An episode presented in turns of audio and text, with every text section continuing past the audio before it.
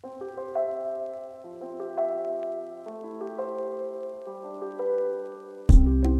friends, I'm Ali O'Grady, and welcome to Thoughtful Human, the podcast.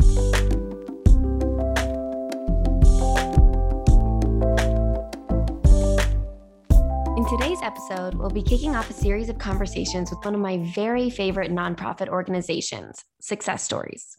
So, why Success Stories? Back in 2018, a friend of mine brought me to a screening over in Oakland of a documentary called The Feminist on Cell Block Y. At the time, I didn't quite know what I was stepping into, but it truly stopped me in my tracks and has forever shaped the way that I think about subjects like toxic masculinity, patriarchy, incarceration, and really social justice at large. The documentary, of course, features the work of Success Stories, an organization where men lead transformational feminist workshops with people who have caused harm. If you watch the film, you'll see how critically important this work is in a prison setting, but make no mistake, the themes they discuss and the solutions they offer are extremely relevant and valuable to men and women everywhere. As I've continued to build Thoughtful Human and explore communication challenges around subjects like addiction, mental health, women's issues, and beyond, it is so clear that the work Success Stories is doing is absolutely fundamental if we want to reduce harm and work towards prevention in any of these areas. Their work has inspired so many important conversations with men in my life, and I can't wait for you to learn more about them, the men behind the organization, and to start exploring these conversations in your own relationships. Now, just in case you're not sold that this work and conversation is relevant to your life, or maybe you're just not sold on why it's necessary to focus on men when we talk about issues like addiction, depression, domestic violence, etc. Well, here are some of the alarming statistics shared in The Feminist on Cell Block Y. Men are twice as likely as women to abuse or become dependent on drugs and alcohol.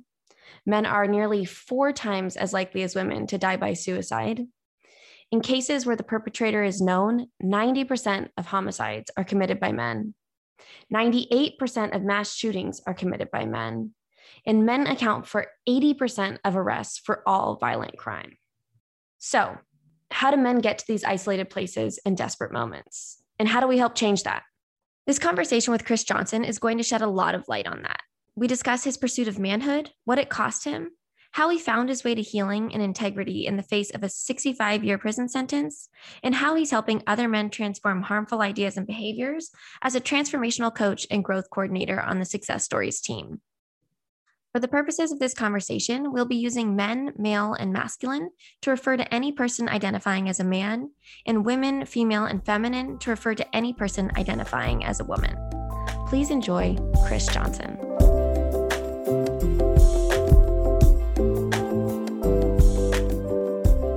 Hi, Chris. Thank you so much for being here today and joining me on the Thoughtful Human podcast.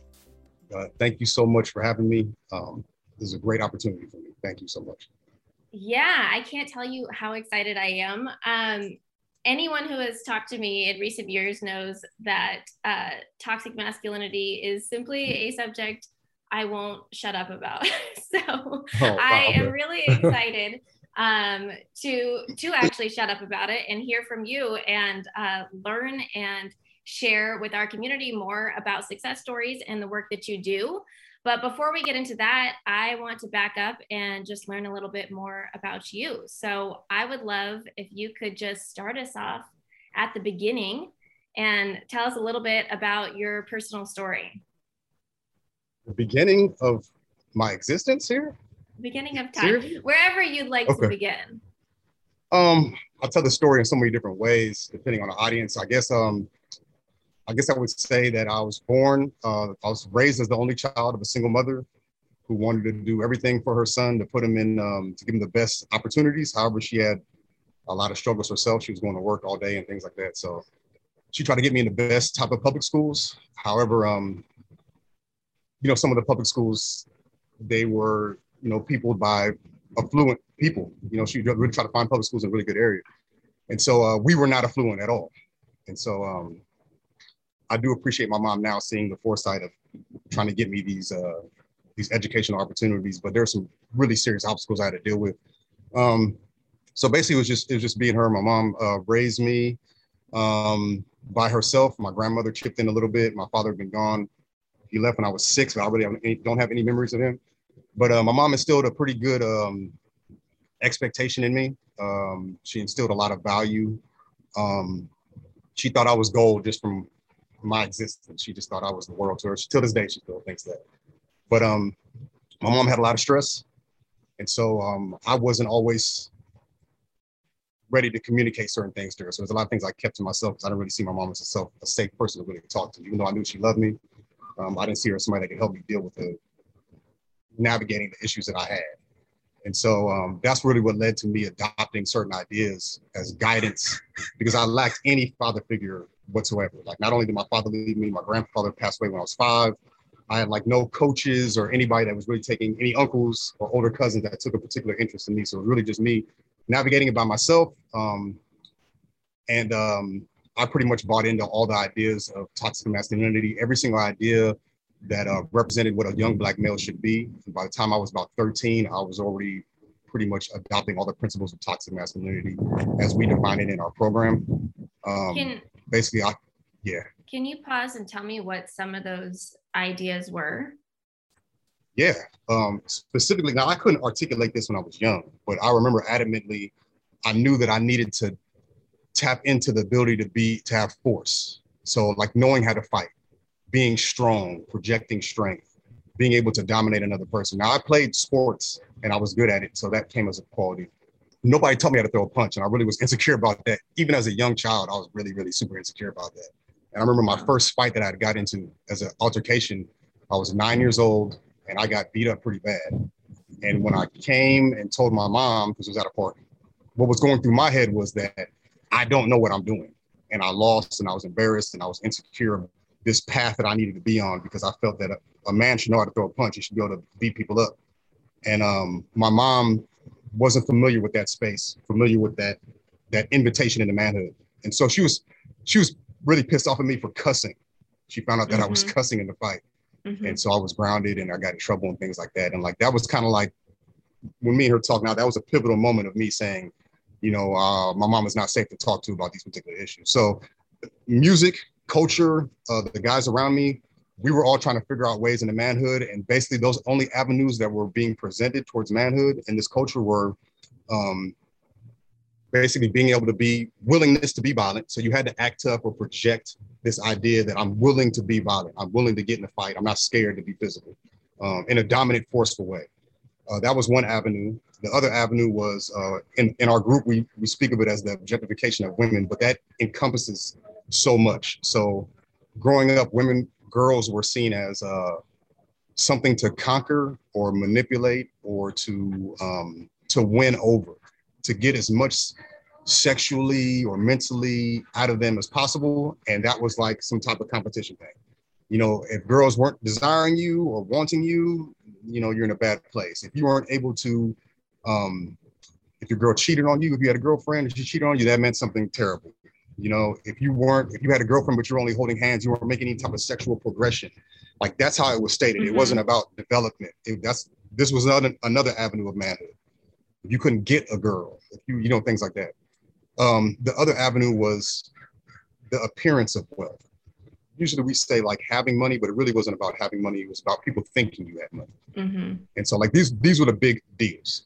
And um, the the other lane was not only do you not show particular emotions like sadness or uh, fear, you you also had to project individuality, a ruggedness, a willingness to I can take care of it on my own.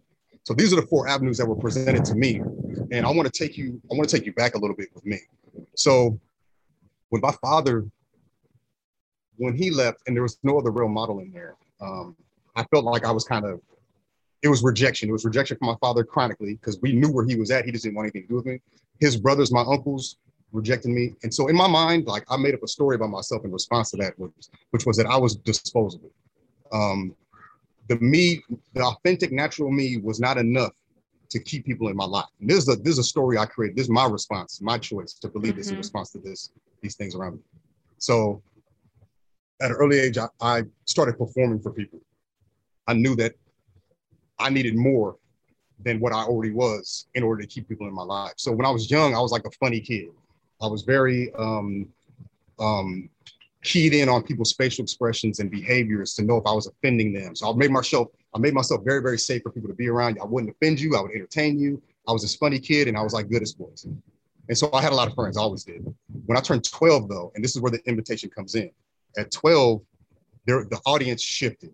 The audience no longer really wanted somebody that was funny, that was cool and all, but now there's this also this demand of masculinity, you know, and it wasn't spoken of that way. It wasn't said that, hey, you got to be a man. It was spoken of like, you got to be tough. You got to be with it. You know what I'm saying? Are you broke? You, or you got dirty shoes? Ain't that the same pair of pants you wore yesterday?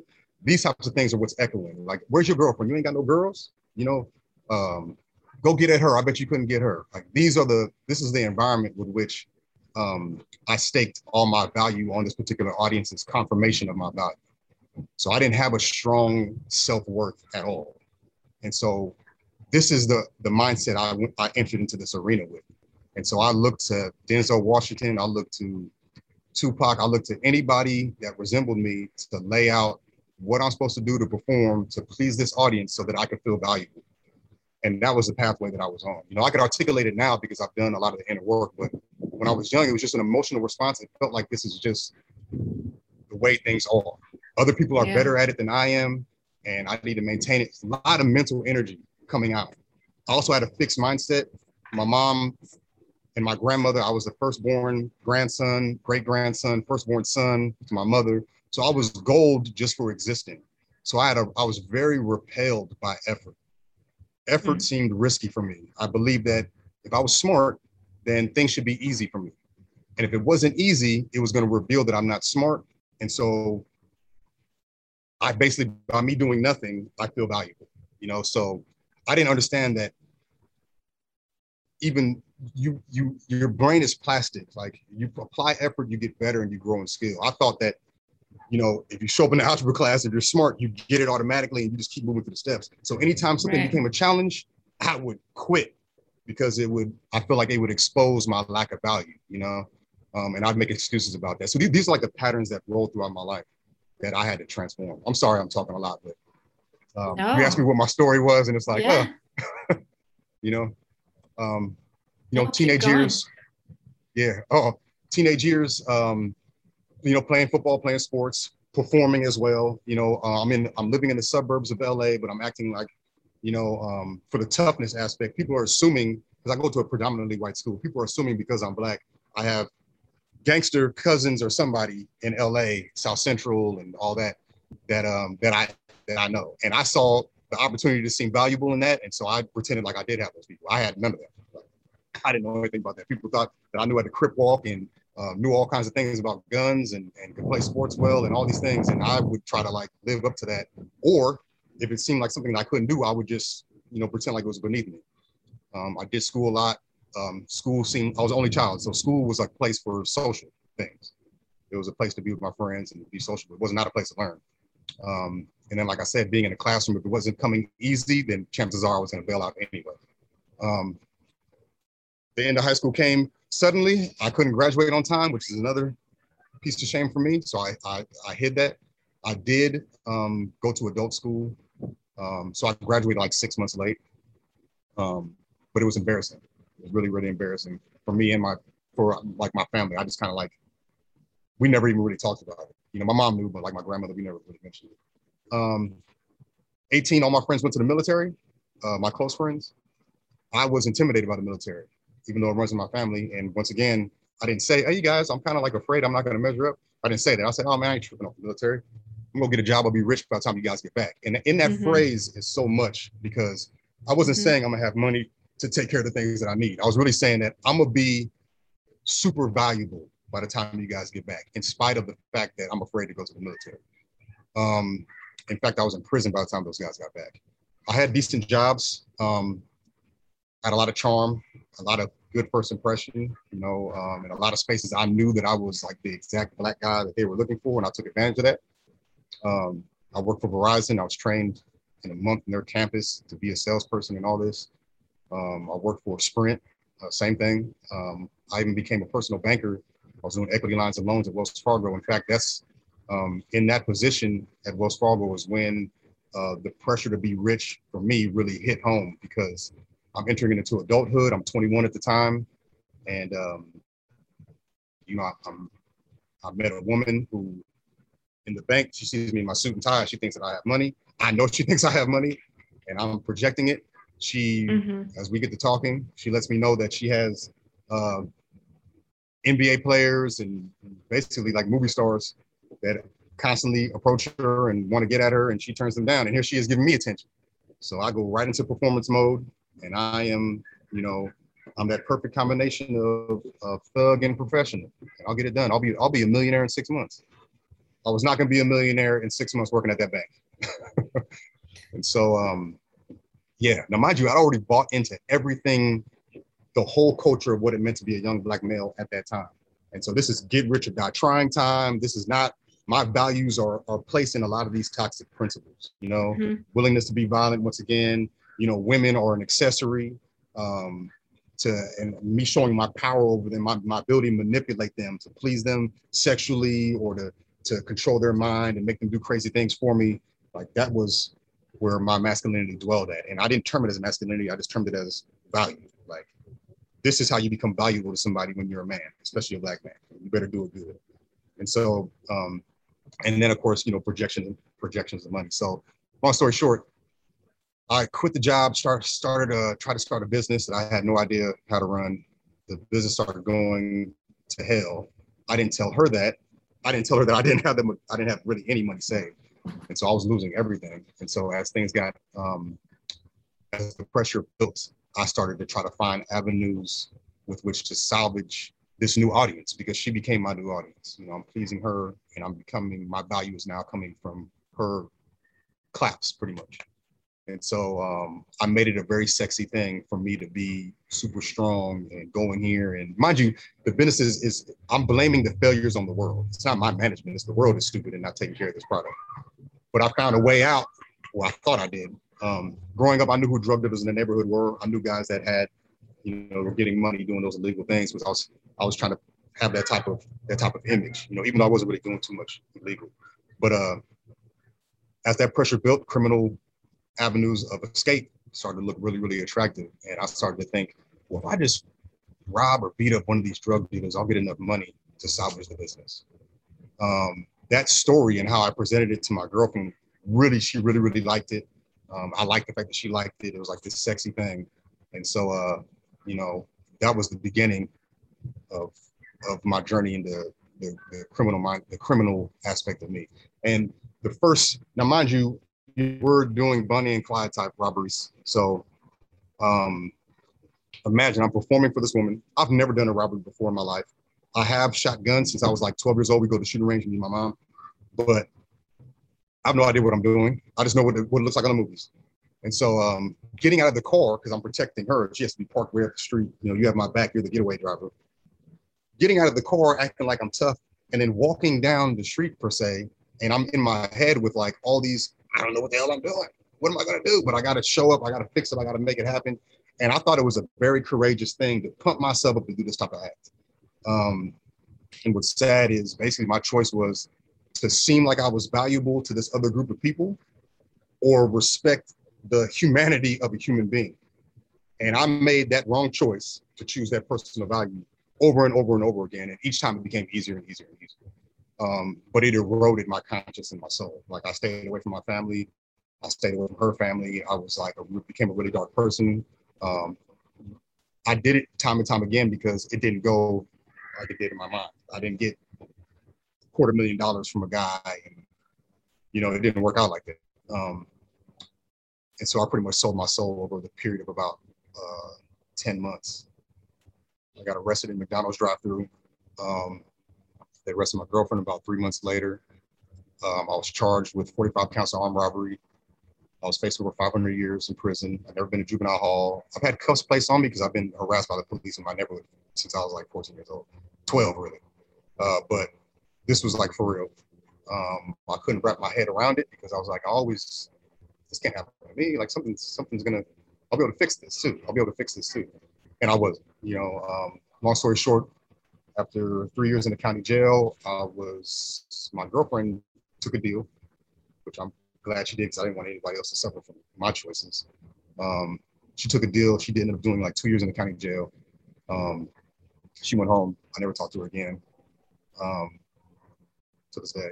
But uh, which is fine. But the I ended up going to trial. We went to trial two times. I went to trial again, got convicted of eight counts, ultimately and sentenced to 65 years and five months in prison, which I felt like was the rest of my life.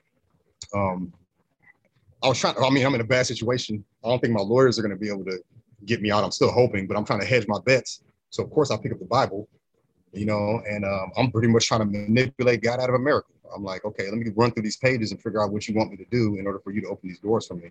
And I did that. Um, studied the crap out of it and uh, learned a lot. And I don't regret it. But um, long story short, like it got revealed to me that I didn't have the faith that I thought I did. Um, that I was really just trying to manipulate God to get America. Mm-hmm. So that was another level of denial. However, I was reading now. I was reading a lot. That was the beginning of me starting to like really, really read. The first book I started to read was the Bible because I wanted the miracle. But now I'm like reading other books. And um and how how old are you at this time? I'm 20, 22. Okay. I got uh, I got arrested at 22. I got sent to prison at 25. I spent three years in the county jail fighting my case. So, um, you know, my grandma sending me books I'm reading, and as you start to, you can't consider what you don't consume. Is a phrase I like to use. And so, mm-hmm. by me consuming new things, I had to accommodate these new ideas in my mind and really I went through a process of like I'm writing it out, but it's really like ego reconstruction. Like I had self-preservation of my ego when I was doing these dumb things. I had an idea of what who I needed to be in this world, and it was I defended that. Um, when I got arrested, um, that was a moment of some significant dissonance because me robbing people was not something that I projected as like a strong thing. The only audience that I was doing that for was my girlfriend. The rest of people thought I was running a business legitimate. That was the show I was putting on for them. So to be exposed in this way was very, very shameful for me. On top of that, I was objectifying these people. Like in order to hurt somebody in that type of way, like even though I didn't hurt them physically, but to threaten them with firearm and things like that to get money out of them is, is significant. And uh, in order to do that, I had to objectify them and make it like a harmless thing in my mind. Well, mm-hmm. I was no longer able to uphold that level of um, fantasy when the DA is is articulating the crime. The uh, victims are getting on the stand and telling you how they felt when the thing happened. It would it, it, it basically, long story short, that self-preservation I had for that ego, that moment of dissonance led to like significant shame and guilt. Mm-hmm. The shame and guilt was severely narcissistic. Um, I had suicidal ideations after I got sentenced. I felt like God abandoned me because I didn't understand that I was manipulating God. I didn't get that yet. I wasn't mature enough yet. So I just felt like dude, this is unfair. It's unfair. It's unfair. It's unfair. I'm sorry. I'm sorry. I'm sorry, but please don't let these consequences come down on me. And I sat in that moment and it led to suicidal ideation because I didn't, I didn't push past shame and guilt into responsibility. I still felt like I had to do these things or something. I was like still so selfish that I wanted to focus on my pain and how much I'm hurting and save me. I get it, I did wrong, but like let the pain in. Mm-hmm. Um, it wasn't until I started taking other classes, I ran into men that were more challenging in their conversation, uh, introduced to philosophy like um, existentialism um, and just new definitions. That's where it started to open up like, you know what? I did these things and I created all this myself. Um, like my complaints are really self-centered so now it's like, okay, well, here's the consequences. I have hopes. I do want to hope to get out of here, but who am I going to be? Like, why did I really do all this crap? And that was the beginning of me trying to figure out, like, okay, why did I do this? And I started to like go to try to go to group therapy, read different books, have more difficult conversations. This is what led into success stories. Yeah. So at, at what point in this journey did you run into success stories? Yes, seriously. Uh, 10 years into my incarceration. 10 years um, in. I feel like I was yeah, I spent 15 years in prison. So I ran into success stories in 2015, okay. um, which is a big deal. Now, mind you, I want you to see, young man came into jail. I've always spoke this way. I've always had a certain type of presence. So I got a lot of privileges and a lot of uh, projected um, opinions by people. They thought I was smart. They thought mm-hmm. all these things about me. And I use that to navigate prison. I'm not from a gang or anything like that. I'm not from no major city. However, um, I had a lot of time, and people could not they could not fix the person they were seeing in front of them with all these all these crimes, and so they always looked at me like there was something you know, uh, that does something that's hidden that's pretty dangerous. And I knew that, and I would use that to navigate uh, some of these spaces. Um, but yeah, uh, 10 years in, by that time, I was, I'd already earned some, or I was on my way to earning some degrees. Um, I was known as like kind of like a philosopher on the yard, a little bit smart guy, things like this, you know. Um, but I, there was things missing, and so when I took Success Stories in 2015, um, they introduced that new um, that new consideration, which was toxic masculinity and patriarchy, which I rejected wholeheartedly when I first heard it. Because well, I'm like, can you, can you back yes. up and just and just explain um, for anyone listening just what success stories is in general? Okay, success stories. Um, at this time, it was just a, a self-help group in prison. It was an organized, um, an organized self-help group that was created by inmates uh, incarcerated people to, and we it had its own mission. Its mission at that time was to get young men between the ages of 18, 30, and 35 to love themselves. That was literally the mission at that time. Um, which was in you got to understand in a prison setting that's like it seems very corny when you're first hearing it. You're like, what the sure. We're gonna take this class to, to love ourselves. Now that's not how I can't I didn't look at the board and say, because they have boards where you can sign up for these particular groups. Mm-hmm. I didn't look on the board and sign up for success stories because I wanted to learn how to love myself. That was an internal mission that they had. What they projected was, and this is literally the story that I was given. Imagine going to the ATM and you withdraw your money, and then on the receipt it says an available balance of over a million dollars. Who doesn't want that? I was like, dude, yes, I'm studying finance. Of course, that's exactly what I want, you know? Um, and they said, well, come on into success stories. We have these conversations. I was like, cool. At that time, it was a 20 week group. We met once a week for 20 weeks. The first 10 weeks were about self awareness. and in the next 10 weeks, they're going to bring in professionals to teach you about stocks, investments, um, entrepreneurship, and all these things. And so I was looking forward to the second 10 weeks. I'm like, okay, let's just get through this self awareness crap, yeah. and then we're good. Um, day day one, they introduced. You've seen it in the documentary. Day yeah. one, they introduced like let's get specific about what's important to us. And I had never done that before. Never. Mm-hmm. Um, so I'm like, okay, I had a really hard time. Name name five people that are important to you. What the heck? My mom, and it like ended there, you know, and then it kind of made me sad. I'm like, ah man, there's like I've been, you know, abandoned by so many people. It was like a, just a dark time. And then, you know, mm-hmm. name some goals and things you want to do before you die anyway. That was a difficult exercise. But from that first day, I realized, okay, this is going to be challenging um, and it's going to be different. And what's funny is because I made myself into the character in prison, so to speak, that I, I was smart and I had my stuff together, that I couldn't just bail out of this challenge. I had to accept it. And so it was through those, through each week in the beginning that I realized, oh my goodness, the success they're talking about is a level of responsibility and self-awareness that will enable you to navigate to determine specifically what your values are and to respond to your circumstances with intention, knowing what's important to you and calibrating everything to line up with that. That was success, but you would have never got me to take a group if I was presenting it that way.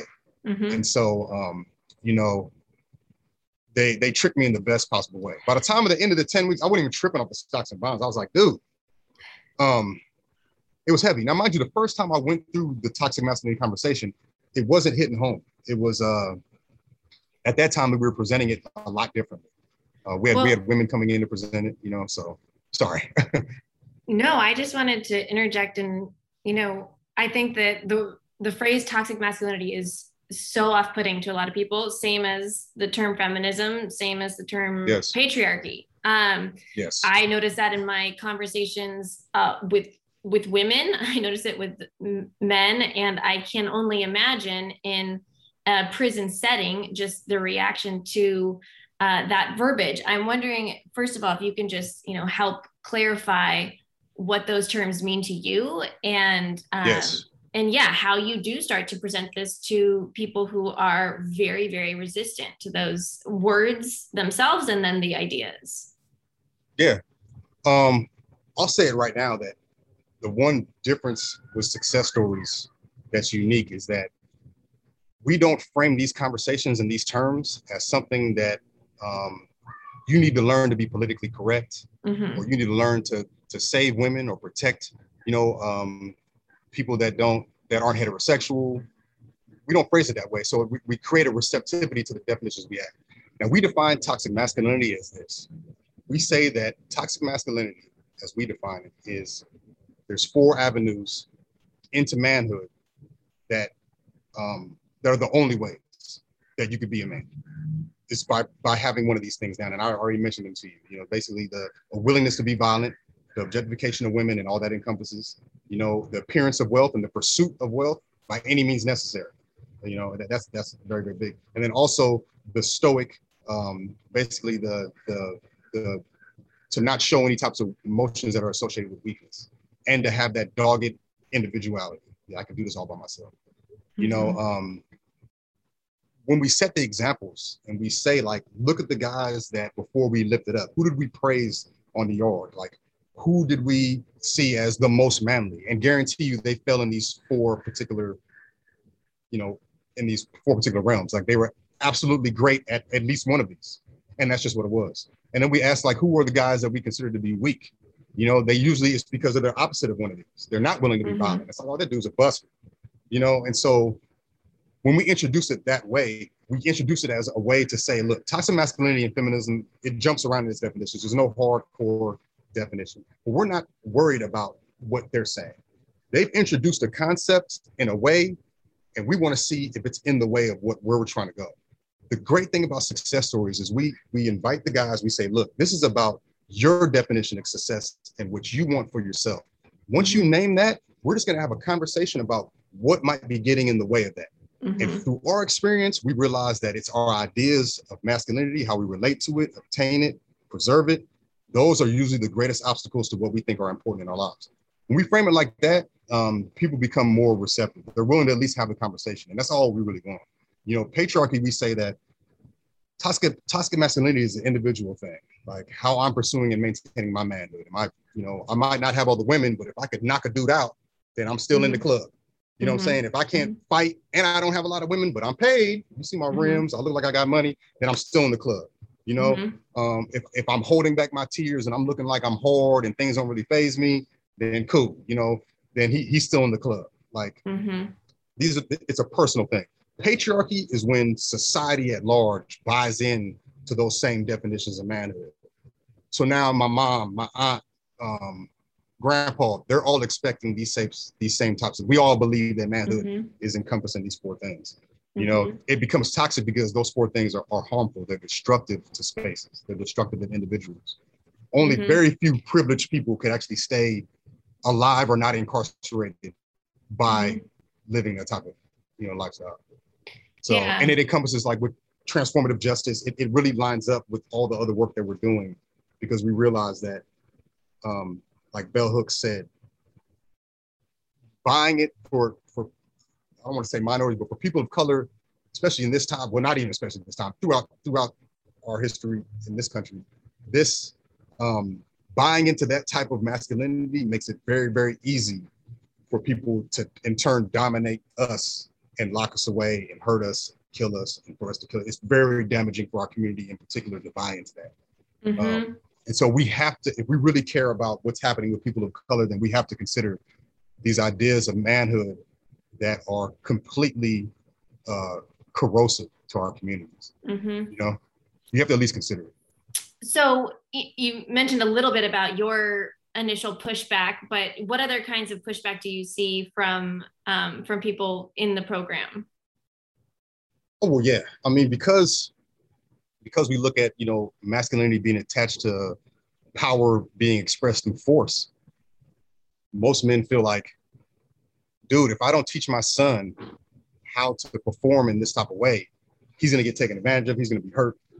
We see that the only we're so limited in the way that we see power that I'm basically mm-hmm. telling my son to be powerless in this world. If I don't teach him how to how to fight and how to you know you know manipulate women and things, you know, or how to get money by any means necessary, like. Mm-hmm. Um, that's the most pushback we get. It's like guys are like they're like, oh, I see the value in this, you know, but like my son's gonna get bullied, my son's gonna get taken advantage of. We just cannot see other forms of power. And so um, that's usually a pretty tricky conversation because it's it's very heartfelt. People really care about their kids.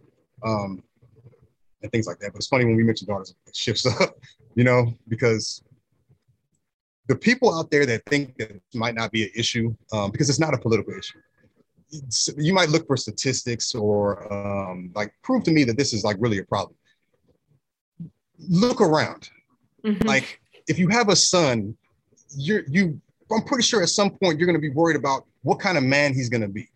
How is he going to utilize the power and privilege that he has in his life? How is he going to treat, you know, women? How is he gonna? Is he gonna be bullied? Is he gonna be able to find? Like these concerns pop up for every single parent of a young boy popping up, and then for daughters, mm-hmm.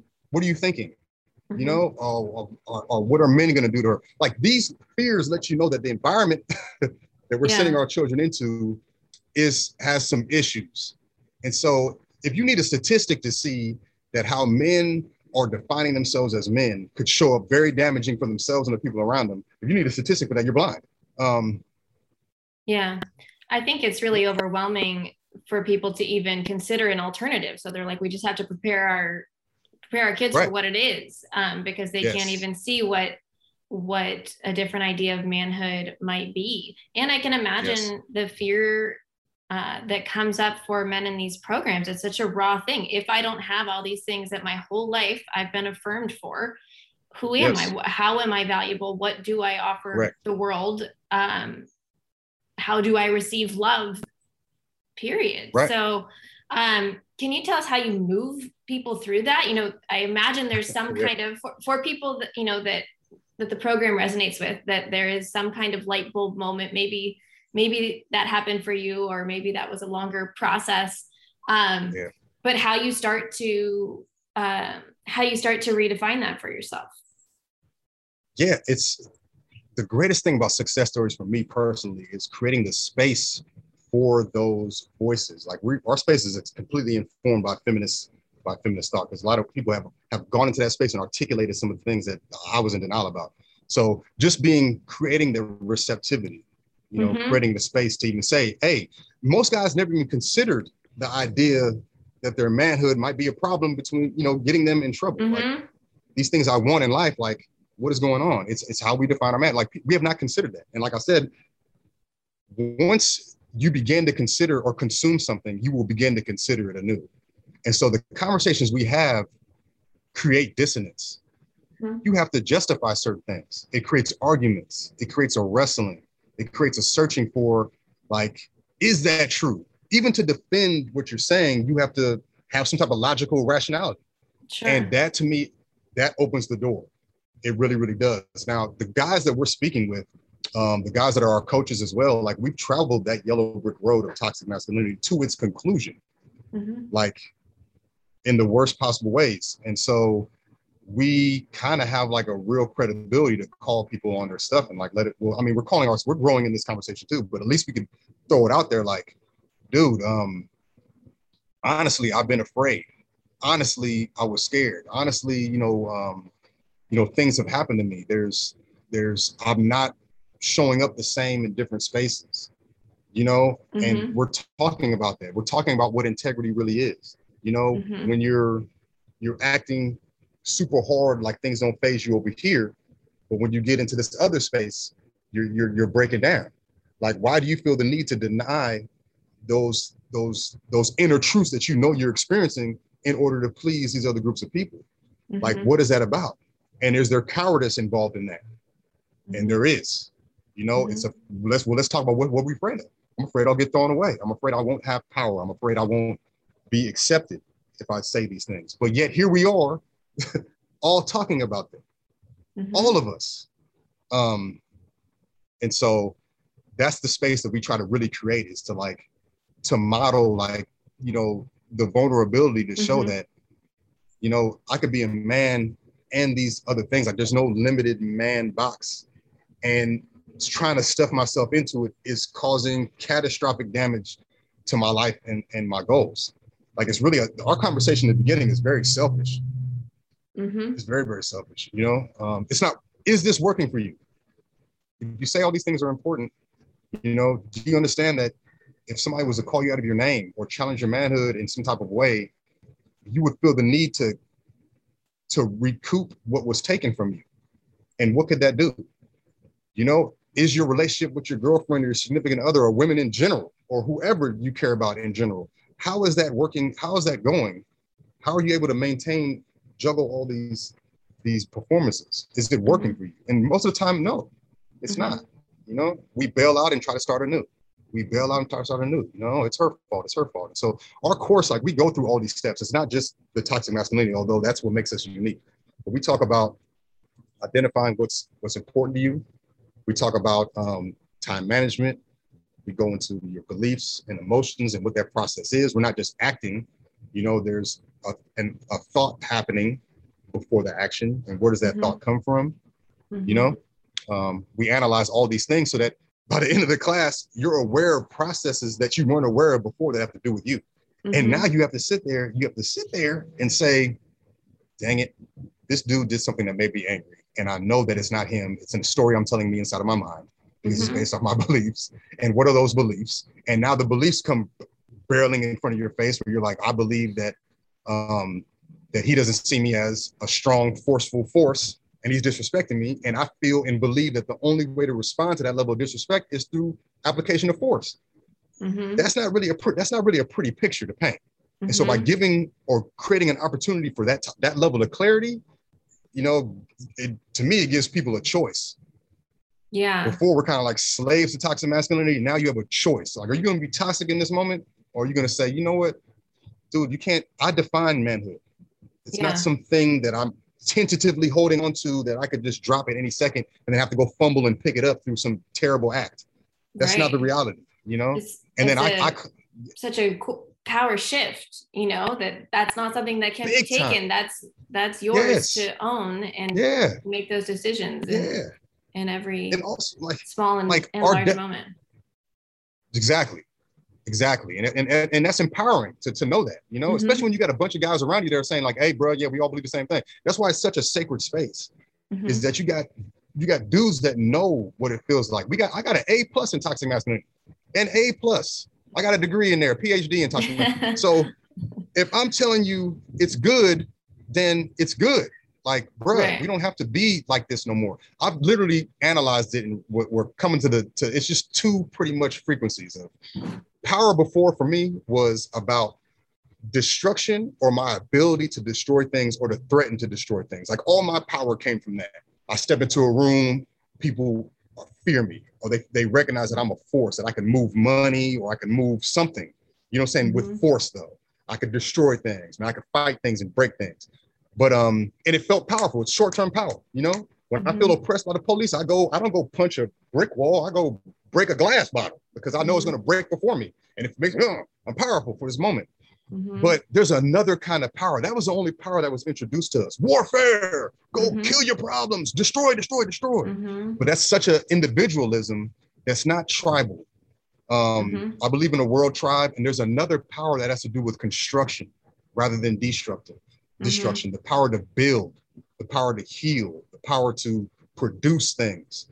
So it's easy to burn down a house, but to build a house is a significant, significantly more challenging proposition. Mm-hmm. And but it's just as powerful. Like or, it's more, more yeah. So I invite yeah. men to that. Create spaces. I mean, that's what's so frustrating is like it take it's the ultimate strength to walk yourself through that thought process, break down your own behaviors, your own conditioning, your own insecurities, and then react in this way that you know is traditionally what a lot of men would call weak. How do we how do we rebrand how do we even just bring attention to to those moments when men are are making those choices? You know it, it's so much more subtle. It's like you can't it's hard to celebrate the the lack of something right? When you don't see violence but it seems like that's what where i'm getting at is how do you model that? And what does that look like in you know in in these micro and macro moments like how are you disrupting that uh, with men around you? Well i mean our coaches are literally going into prisons and spaces and like having the conversation for one. Like giving it a vocabulary and um, having the strength to be honest is is the beginning. So mm-hmm. calling things what they are like br- analyzing things differently calling them what they are you know? Um, for instance Um, in a group, we mentioned that um, that anger is a secondary emotion. So chances are, if you're angry, you're covering up hurt or fear, mm-hmm. something like that. Mm-hmm. Just that consideration.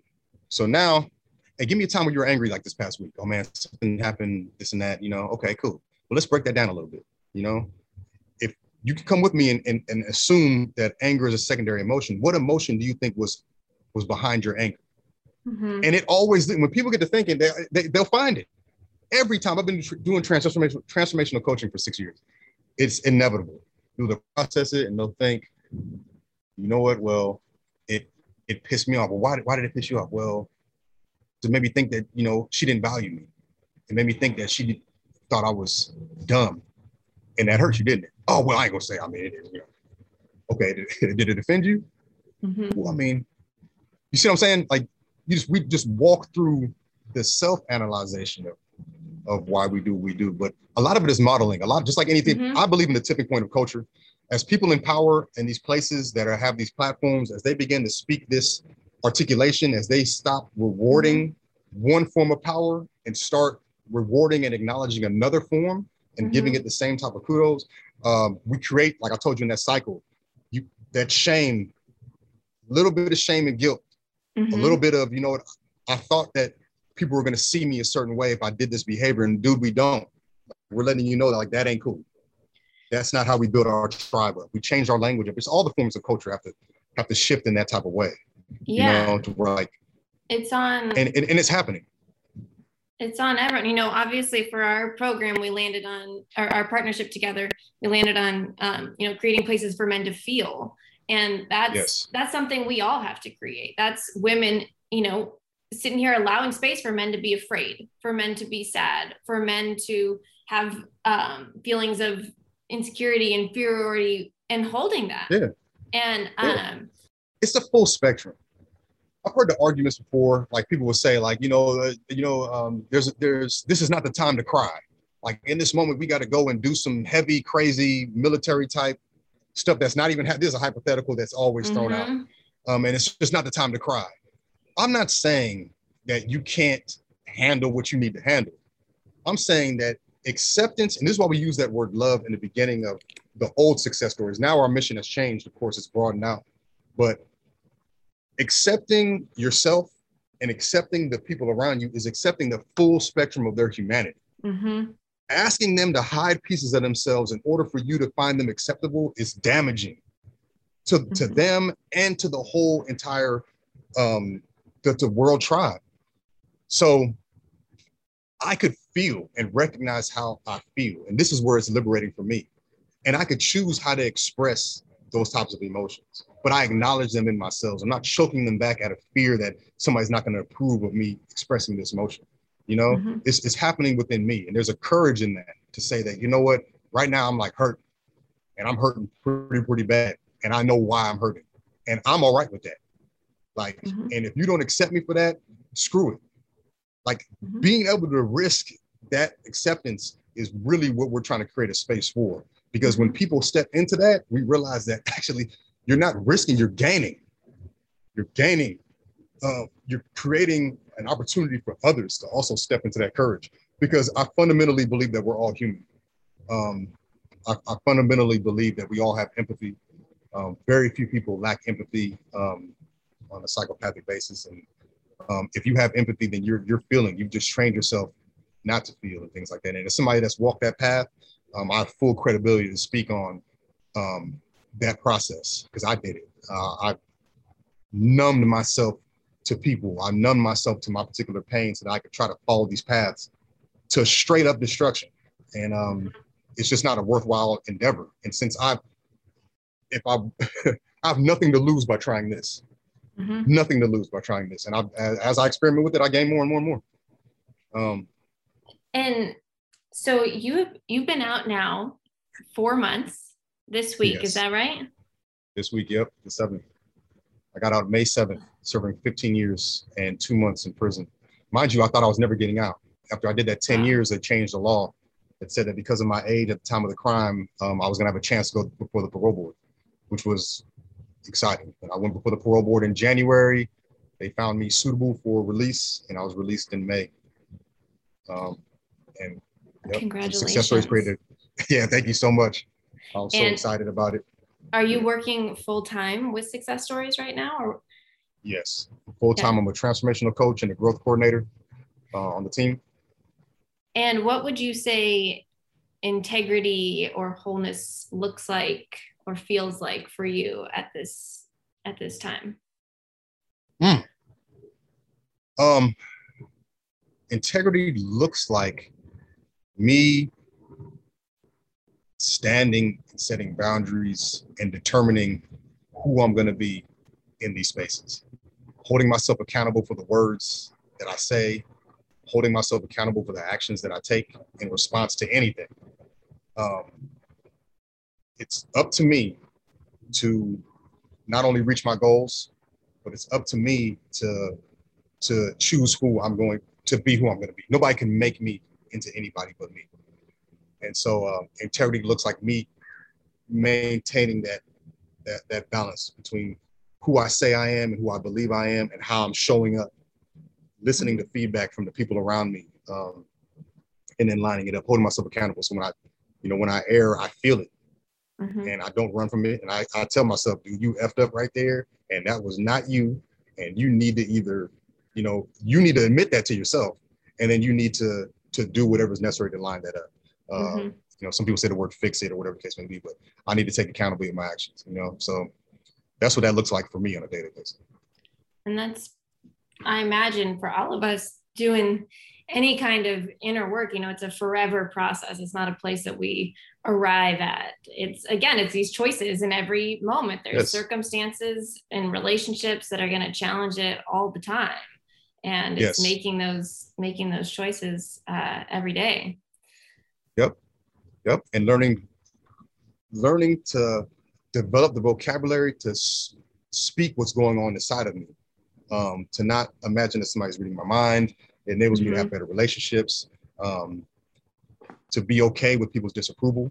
All that type of all that all of that matters, you know. And then to recognize that that's just the beginning. You know, um, I feel like I have uh, a value in the community uh, I told you we have a belief transformative justice. And so I have a I have a value where I could speak to these things and hopefully create a culture that grows and grows and grows, which we're doing, uh, to where it's just creating a more healing, more accepting environment that's based off equality, uh, starting there. This person that's over here picking up trash and doing despicable things has as much value as I do. They're just not mm-hmm. showing up to their full potential, and I want to know why. I'm not going to degrade them into some object, something that can be disposed of. I would rather figure out why they're responding to the reality the way they are, and then create spaces for them to heal and become, you know, something that could also heal others. And that's that's the work that we do on a day basis. That's, that's what I'm committed to doing. That's know? beautiful.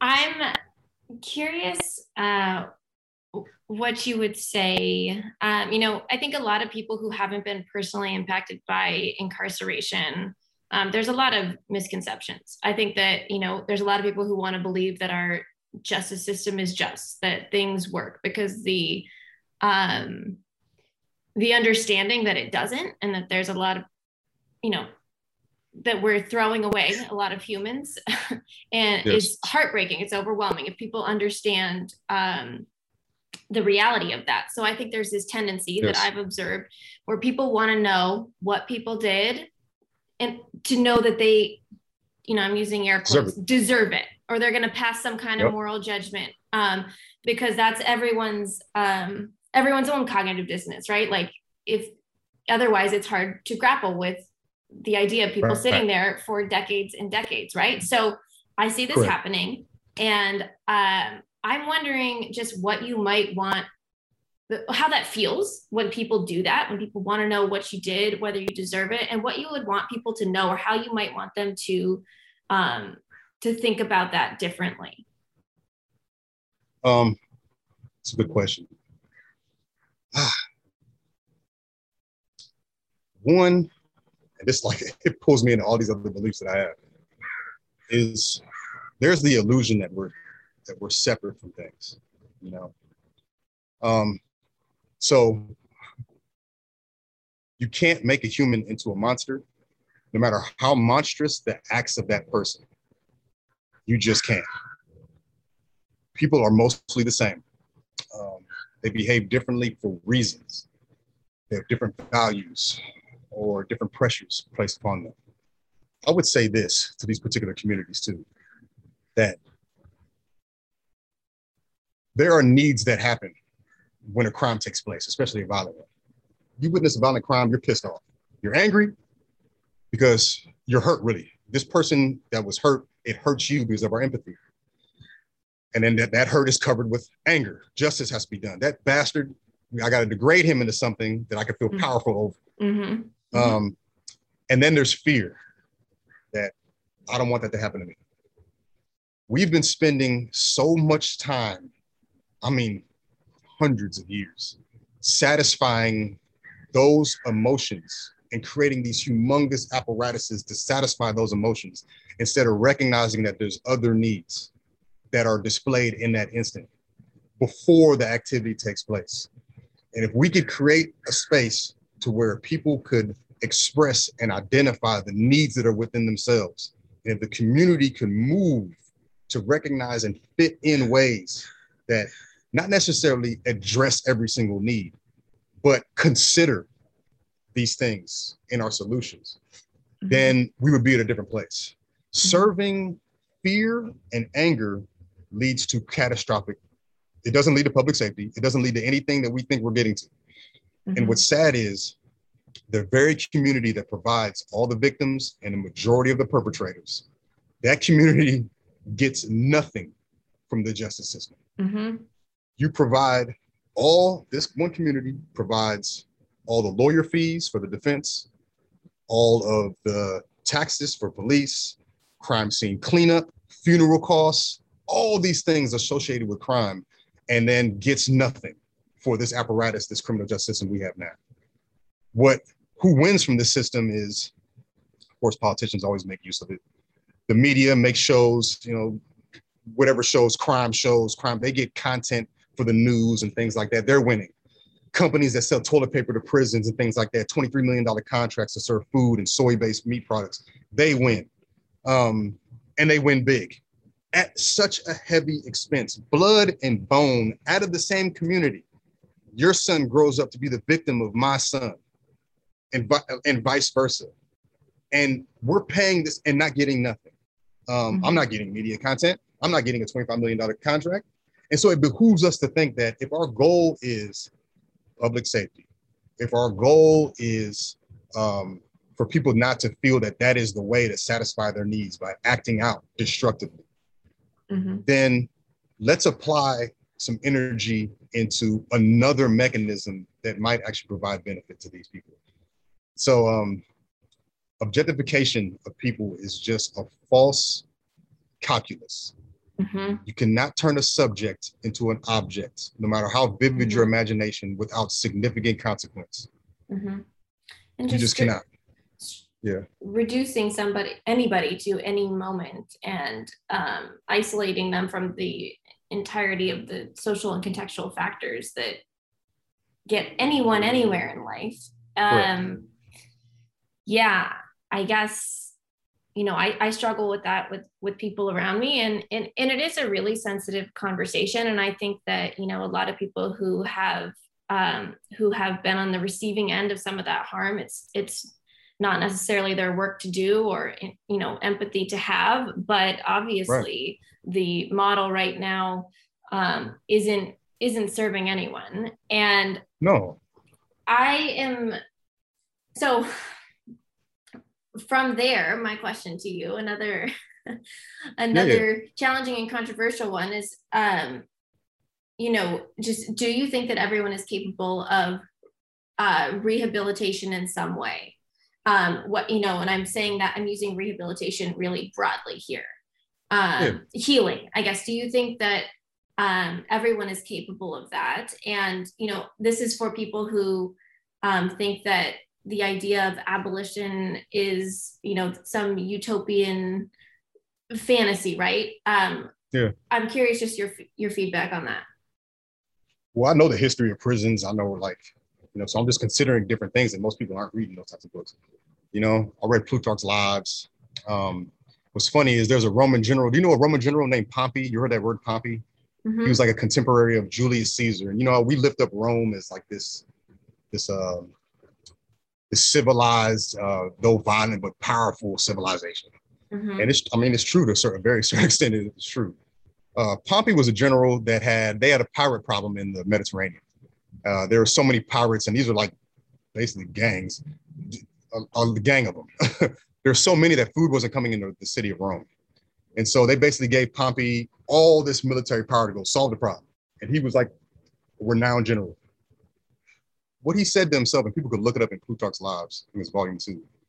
He said to himself after he rounded up all these pirates that had been killing people and doing all these things, he said that people are not born this way.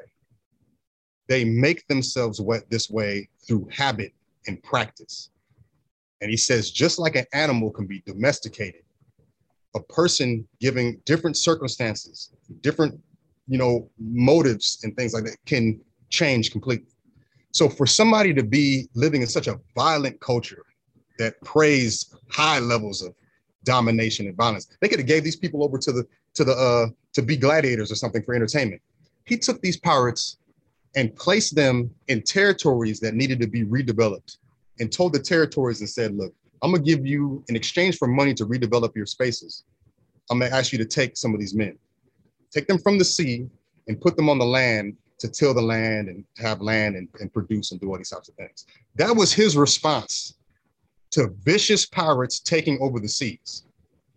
That always shook me when I read it. I said, what in the heck? He knew fundamentally that a person makes themselves this way. And I hold to that, I hold that to be obvious as well. If I went to a room at a hospital and I looked at all the babies there, I would not be able to predict which baby is going to grow up and hurt somebody. Um, we have to factor in both things. We do that in success stories. There's environmental invitation to do things, pressures, values that are, you know, confirmed. And then there is individual will to respond to that. Um, we talk about both uh, because it is both. It's epigenetic. It's um, we have a responsibility to recognize the signs we're giving to people with which they can feel valued. We mm-hmm. are contributing to that as a whole. The person mm-hmm. is responsible for the choices that they make, but we have to consider much more than the individual. When a 15 year old, like my friend, is able to get a gun and kill somebody, one must ask, how did he learn that that was the response to being angered by somebody? Mm-hmm. How did he get, who enabled him to get pumped up to that particular solution? Who mm-hmm. provided him with the, like, all that has to be considered. But when he went to court, it all disappeared and it was just, he's just an evil teenager. That's just not real. Mm-hmm. Um, so, yes, I do believe that people could transform because I'm sitting here my transformation is significantly deep. It did not, I was not born a person that robbed. I was not born to do any of these things. If anything, I just transformed back to the kid I once was before the trauma, before the healing. I mean, I mean, before the, the, the harm. I'm convinced that when you take away trauma and fear, people are mostly pro-social. And so the, we have to say, like, how much are we investing into getting rid of trauma? Yeah. You know? I agree with you 100%. I, I think that people um, seem to think it's like mutually exclusive to have, you know, empathy and compassion for, but also um, have accountability for people who've caused harm. You know, I think that there's this idea that if you have empathy and understanding that um, that maybe you're condoning it or saying that you know certain harm or violence is okay um, no. that's not what we're saying we're just saying that the current approach is not the solution either so we can understand and, it in its context exactly and and yes. look at different solutions that are actually reducing harm for everybody involved i believe we have a duty to do that it's yeah. almost like toothbrushes are tearing people's gums up mm-hmm. you still want clean teeth but can we have it without having our gums shattered? Mm-hmm. Yes. It's called innovation, secondary mm-hmm. innovation. We do it mm-hmm. everywhere. But this space is so complex because of the emotions, because of the real pain involved, yeah. Yeah. that um, it's difficult, especially when we have this individuality thing. I was hurt by this person. Right. And I need this person to, I need to feel safe from this person, and I want this person to hurt as well. I mean, let's let's break it down to it. Mm-hmm. But if I considered more than myself, I would be much more concerned with, okay, I'm, I'm hurt seriously, and, and, and, and, it, and it is a big deal. But how can I make sure this doesn't happen to other people? Because the system that I am that that's trying to satisfy this need, which isn't really good at that either. Victims are not taken care of in the system at all, to me. Mm-hmm. Um, this ain't doing that. This is not getting the goals that we want. And why aren't we rethinking it? We're not rethinking it because other people have significant interest in keeping it the same. Mm-hmm. My victims didn't get nothing. They didn't get mm-hmm. crap. I'm sitting there trying to figure out strategies now, even though my parole says that I can't, I can't be near them or anything like that. I'm trying to figure out ways that I could actually try to heal them or give them. I owe them. Yeah. You know, um, but the system the system didn't provide them with anything. Yeah. yeah. and then it does it doesn't want me to even try to provide. So what are you considering here? Like what is, you know, um, I really believe that in our moment of time right now, we have a situation where we need to consider two things. One, imagination, real imagination. Um, I'm not saying I'm talking about like really conjuring up something new. Um, and then a, a reaction to our inheritance. This world that we've inherited is ours. Right now, it is ours. It is not somebody that's coming behind, behind us, and it doesn't belong to the people that came before us. It is ours right now, and we have to be responsible with it. We have to look at it and say, what do I want to do with this? What do I want to leave as a legacy? Because it's mine. It's not my grandfather's legacy anymore, because now I'm contributing to it. It's mine. I've inherited our title. If I could combine that title and that ownership with imagination, a recognition of what's important to us in this society, then we need to start considering new ways to do things. Mm-hmm. Um, success stories, we are seriously committed to that. We believe that our group is going to start to be to enter the prevention spaces, like we go into high schools and things like that. Mm-hmm. We believe that teachers should be having these conversations, so this vocabulary is, is being brought to children at a younger age, so that they could have the ability to speak their emotions, to understand where their values and beliefs are coming from and what's important to them. We mm-hmm. believe that mm-hmm. just with that consideration, just with that consideration, it slows down reactive responses. It gives people yep. the ability to extract value out of experience. And so um, we're moving into that space because we believe that it will be preventative, which would render a lot of the systems we have obsolete. If we can do that, we want people, we want crime to be seen as a, a symptom of some type of sickness. Like, what yeah. the heck is going on? Like, we need to get curious about why somebody would even do that and that's where the that's where the you know louder the work lies. yeah. yeah yeah yeah sorry um no i'm saying uh it's I, I want to scream it from the from the rooftop. It's yeah. just um it's the only thing. I can tell you i you know in my business and life i talk with a lot of people and um hear about a lot of a lot of people's pain and there's very few things that don't boil down to these concepts we're talking about. And um, and this is the solution. That's why i have become so obsessed with success stories and uh, that's right. had to had to come after you guys because um, you know i care yeah. i care about victims. I care about harm that's been done but we have to go upstream we we have got to we have got yeah. to get ahead of it and, and what that looks like is helping people find their full authentic yeah. selves and, yes. and and heal and not have to yeah. have to go down these paths. So, I mean, you're you're amazing. You already know that, but I'm going to tell you, um, you're very powerful. You have so much power to change hearts and minds. Um, mine, absolutely, and um, I'm really excited for for the work you're doing and going to continue to do. Um, as a as a final note here, for anyone listening who might want to start a conversation with a man in their life on this subject, um, I like to leave people with something really tangible. Um, you know, what are a couple things that you would suggest um, just as people try to approach the subject of toxic masculinity with men in their lives, and then um, and then a couple things for men maybe who want to address it within themselves. Oh yeah, I mean, watching the documentary is is, simple because it's it's fairly entertaining. Um, it's it explains a lot. I would always start there. Um, it, it is it is difficult to have the conversation with somebody that does not think that they have a problem. They're not being receptive, you know. But I will say this: that if in any business, if you focus on the benefits of the person, focus not on how it's hurting me, what you're doing, even though it might be very true that they're hurting you. You focus on is this working for you? Because you have power to make it work for you. And if holding on to these beliefs that you're probably not even aware of is constantly creating patterns in your life to where you're just not getting to what you want, um, then you might need to consider some new things. It's ultimately about you. Um, I'm a person, this is not easy. Uh, uh, people have been trying, I mean, feminists have been writing for years and it's mm-hmm. not able to cross that threshold. Um, and that's why we're trying to create these spaces for, for men to talk to men, you know, to have the, to have that initial conversation. But invite people to watch success stories, that, that video. Um, if they're, if they're receptive to a conversation about why, it's always about why do you do what you do, how it works for you. Um, is yelling and banging things and breaking things, is that working for you? no.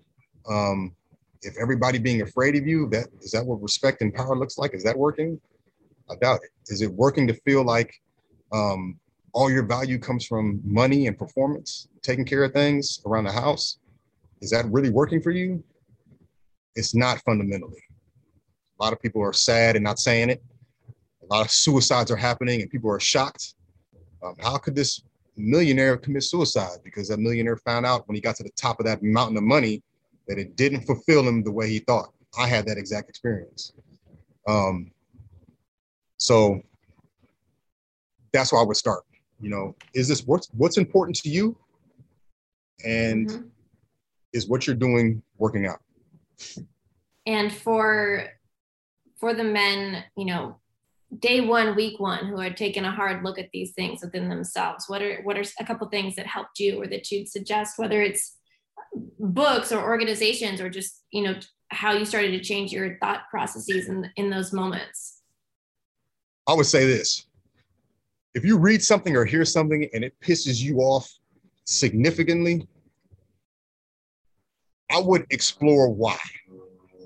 I wouldn't look for a group of people that agree with you and they're pissed off as well and you can just talk about how pissed off you are i would try to really uncover why it is that you're pissed off you know and and and try to get to something that like satisfies you. Because I know for myself, bell hooks. The first time I read The Will to Change, I was every page I was like, who does this woman think she is? um, seriously, I was like, well, these claims. She hasn't been a man. How does she even know these things? Where's the scientific proof? I was like livid. And uh, that was a weird response from me because I don't get pissed off at everything. And so when I really tried to get down to it, it was um, um, she might be right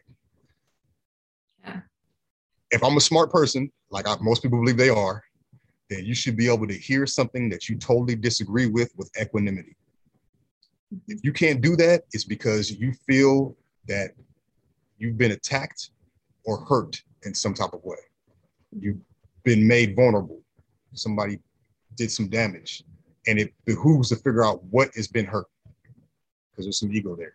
You know, um, that's what I would. That's what I recommend. That's what really happened with me is mm-hmm. if this wasn't if this was just some crazy woman saying stuff that didn't matter then she has no power over my life she's not dripping acid on my head she just sure. wrote some words on a page sure why am i getting so pissed off so I, I, would i would i would start there explore get curious we have uh, it is our duty to explore all aspects of this life um, we should be able to hear a plethora of ideas because you never know um, if you think you know everything you're kind of already halfway to some trouble yeah. You know? Definitely.